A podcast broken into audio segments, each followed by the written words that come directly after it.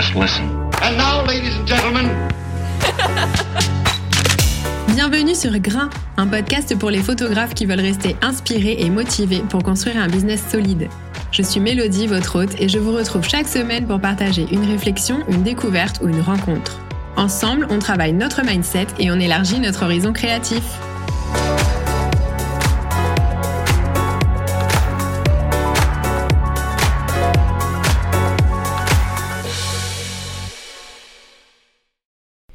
Hello à toutes et à tous et bienvenue dans l'épisode numéro treize de Grain, un épisode que je voulais dédier au shooting d'inspiration. Si vous me connaissez un peu, vous savez que c'est ma grande passion. On peut en imaginer dans différents domaines de la photo, mais aujourd'hui je vais me concentrer sur les shootings d'inspiration mariage et vous verrez qu'il y a déjà beaucoup à dire sur le sujet. Si vous avez l'habitude d'écouter ce podcast et qu'il vous plaît, ça serait génial pour moi que vous preniez deux petites minutes de votre temps pour soutenir l'émission en me laissant une note et un commentaire sur la plateforme d'écoute que vous utilisez. Je sais que c'est une chose à laquelle on n'est pas super éduqué, moi-même j'ai consommé des tas de podcasts pendant des années sans jamais laisser une note, mais maintenant que je suis dedans, je réalise vraiment tout l'impact que ça peut avoir sur l'émission et je vous remercie mille fois d'avance si vous prenez le temps de soutenir mon travail. Allez, place à l'épisode. Alors, on va commencer par le début. Un shooting d'inspiration, c'est quoi exactement ? Euh, moi, je le définirais comme ça. C'est un shooting qui réunit plusieurs professionnels du mariage pour mettre en valeur les compétences de tout le monde. Donc, ça peut comprendre des métiers tels que fleuriste, décorateur, décoratrice, créatrice de robes de mariée, coiffeuse, maquilleuse, vidéaste, wedding planner évidemment, la papeterie, les alliances, les lieux de mariage et bien sûr euh, les photographes. Vous pouvez être contacté pour des shootings d'inspiration par des wedding planners ou alors vous pouvez en organiser vous-même. Moi, je suis plutôt de la deuxième team. Vous le savez déjà si vous connaissez les shootings Tangerine que j'ai montés en deux mille vingt et un. Les shootings Tangerine, c'est une retraite créative dédiée aux photographes de mariage. En gros, je monte un shooting de mariage de A à Z avec différents acteurs du mariage. Je sens que je vais beaucoup dire le mot mariage dans cet épisode. Bref, euh, donc je disais que je monte un shooting de mariage de A à Z avec différents acteurs euh, du mariage. Je m'occupe de toute la direction artistique, de l'organisation, de la coordination et ensuite je propose des places pour venir shooter aux photographes qui ont envie de prendre un coup de boost côté inspiration, qui veulent se faire des images pour leur portfolio, leur communication et qui ont envie de vivre une expérience humaine avec d'autres professionnels du mariage. Euh, d'autres photographes, mais pas que, puisque l'équipe du shooting est sur place avec nous.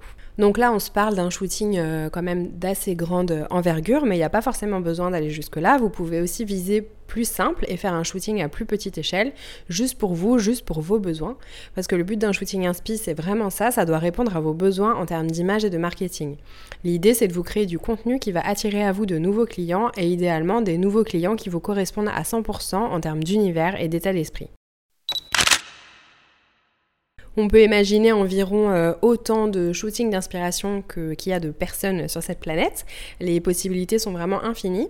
Je vais vous donner cinq exemples de shootings d'inspiration que j'ai vu passer ces derniers temps et que j'ai trouvé super cool. Euh, évidemment, de vous les énumérer comme ça, c'est, c'est histoire d'eux, mais c'est bien sûr beaucoup mieux d'aller voir les photos. Donc je vous mettrai les liens de tous les shootings dans les notes de l'épisode. Récemment, j'ai beaucoup aimé le shooting organisé autour de la couleur jaune par Prune Wedding et c'est un shooting qui a été photographié par Dalka. Je trouve que partir d'une couleur unique, c'est toujours une bonne idée, ça permet de donner vraiment un caractère à vos images et vous êtes sûr que l'harmonie sera au rendez-vous dans votre reportage.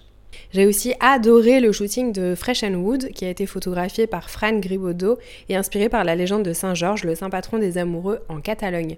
C'est une fête qui a lieu le vingt-trois avril en Espagne et quand on voit les photos du shooting, on est vraiment plongé en plein dedans tout de suite, c'est magnifique. Très beau aussi le shooting d'Avoda Living photographié par Fabien et Sergio dans les Pouilles, euh, très moderne, super élégant avec une direction artistique ultra précise sur les détails, c'est vraiment très très beau.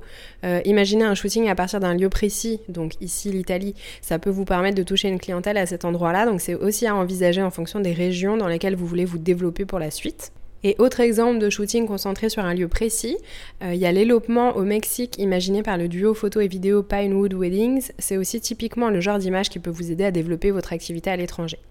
Et dernier exemple, euh, le genre de shooting d'inspiration qui peut vraiment inspirer vos mariés à envisager leur grand jour autrement, c'est un shooting sur un catamaran qui a été imaginé par Unique Memories et par Camille Brignol en Guadeloupe, euh, mais qui est reproductible sur euh, tous les océans, hein, je pense. C'est le genre de shooting qui peut faire vraiment la différence dans la façon dont les gens perçoivent le mariage aujourd'hui. Et c'est aussi ça qu'on cherche, c'est proposer des nouvelles idées et bousculer un peu les conventions du mariage qui sont bien établies aujourd'hui. Donc ça, c'est une petite liste non exhaustive de ce qui m'a plu ces derniers temps. Je vous mets les liens dans les notes de l'épisode, comme je vous disais. C'est des shootings qui ont tous été publiés sur des blogs. Euh, vous l'avez compris, donc les shootings d'inspiration, c'est un outil marketing vraiment incroyable qui offre des tas de possibilités et c'est vraiment dommage de ne pas se lancer. Personnellement, j'ai l'impression qu'en France, on est quand même super en retard sur les shootings d'inspiration.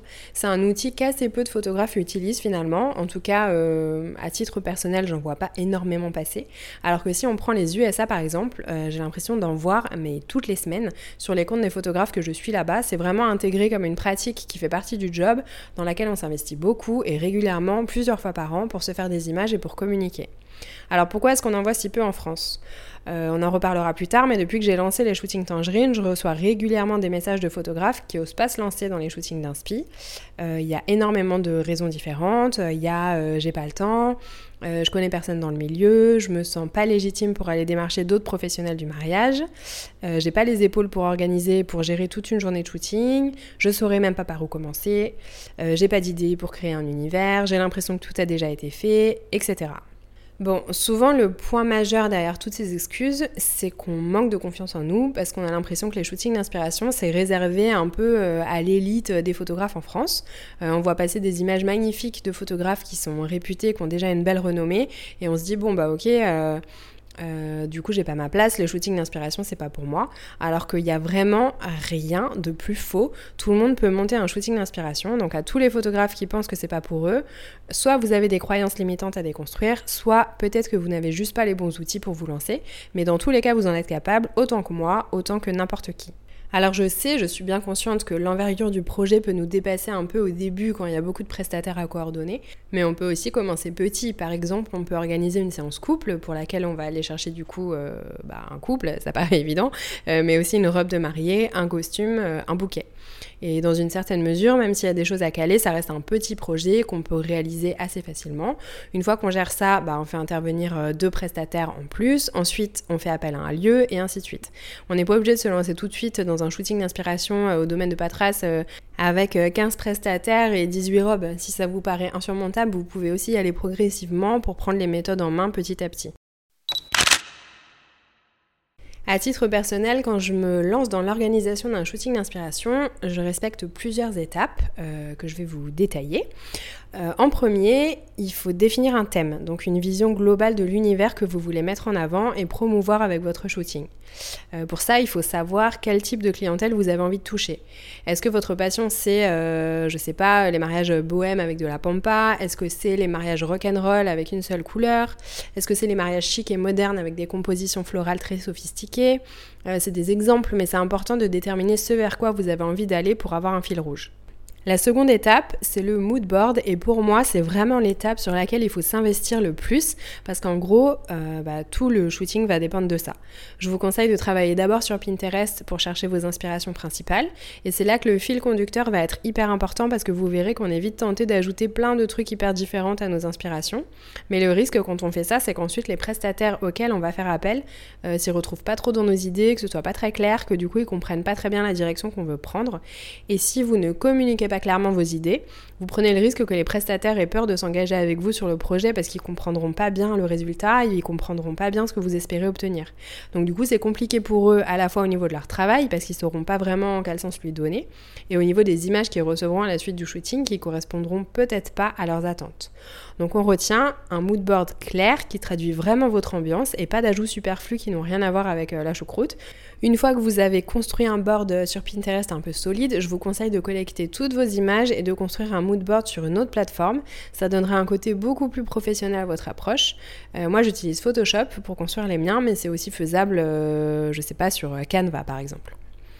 Ensuite, il va falloir monter une équipe pour votre shooting en commençant par le lieu de mariage. Donc là, il n'y a pas de secret, il faut contacter les gens.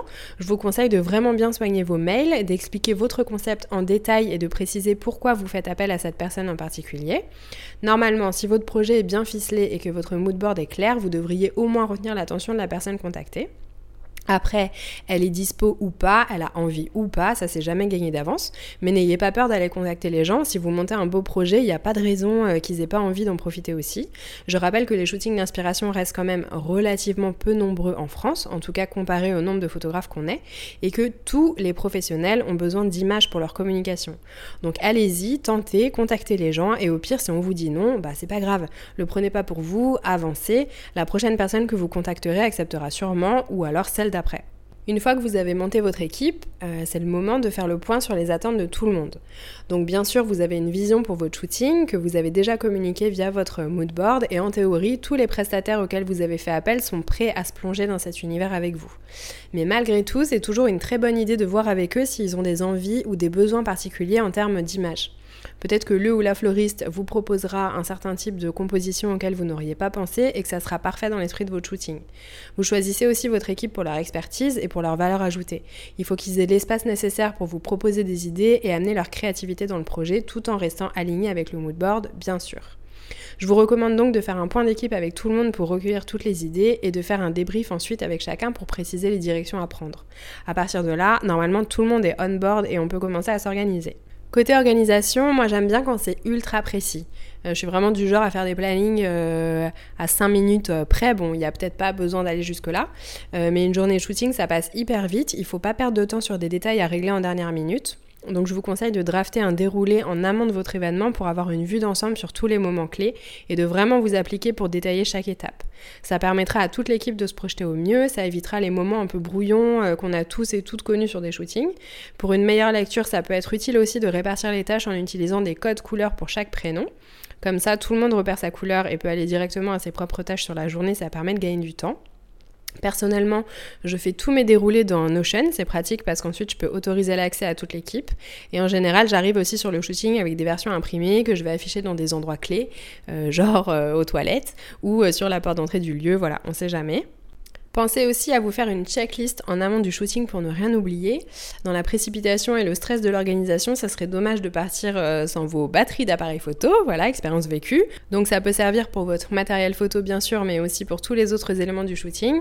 Si vous êtes un peu euh, contrôle fric euh, comme moi, je le dis en rigolant, c'est pas drôle, mais bon, en l'occurrence pour ces trucs-là, c'est assez pratique. Euh, vous pouvez faire la même checklist pour chaque prestataire et la double-checker avec eux, on n'est jamais trop prudent. Ça prend quand même beaucoup d'énergie d'organiser un événement de cette taille, donc du coup c'est dommage euh, qu'un oubli qu'on aurait pu facilement éviter vienne tout gâcher. Et une fois le jour du shooting arrivé, il n'y a plus qu'à laisser tout le monde prendre sa place, suivre le planning que vous avez rédigé en amont, garder un œil sur votre fil conducteur pour vous assurer que vous restez bien dans l'univers de départ. Et n'oubliez pas de profiter, évidemment. Humainement, c'est des journées super riches et il n'y a pas de shooting plus réussi qu'un shooting où tout le monde a pris du plaisir à être ensemble. Pour aller plus loin, vous pouvez consulter des articles de blog qui vous aiguilleront sur les grandes lignes de l'organisation d'une journée d'inspiration. Personnellement, je trouve que celui de Nessa, donc la mariée aux pieds nus, est très cool et celui de Réceptionnel est pas mal aussi, je vous mettrai les liens dans les notes de l'épisode. Vous pouvez aussi rejoindre la newsletter des shootings Tangerine. Euh, depuis quelques semaines, j'envoie une newsletter par semaine avec des ressources et des conseils pour créer votre propre shooting d'inspiration.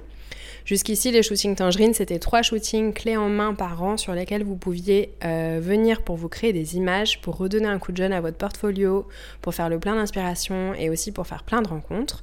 Et cette année, j'ai ralenti le rythme en passant à deux shootings par an seulement parce que ça fait plusieurs mois que je travaille sur un nouveau projet. Je vous le disais au début de l'épisode, quand j'ai lancé les shootings Tangerine, j'ai reçu pas mal de messages de photographes qui trouvaient ça super et qui me disaient que eux-mêmes, ou elles-mêmes souvent, euh, n'oseraient jamais se lancer dans l'organisation d'un tel événement.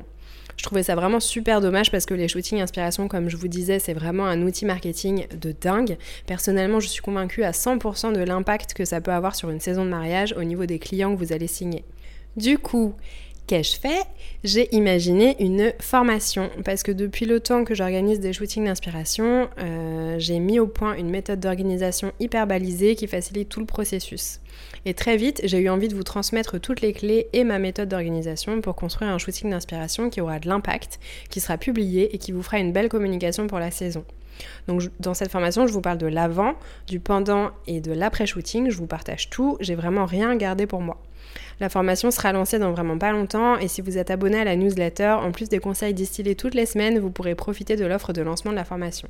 Donc si j'étais vous, je m'abonnerais pour ne pas la louper.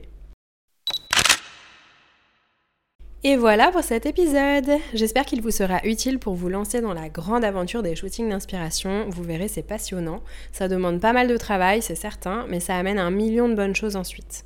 Le travail qu'on a fourni pour monter l'événement, il est vite oublié, mais par contre les images et les liens humains qu'on a créés, eux, ils restent pour longtemps. Un grand merci d'avoir été au rendez-vous aujourd'hui, et on se dit à très vite!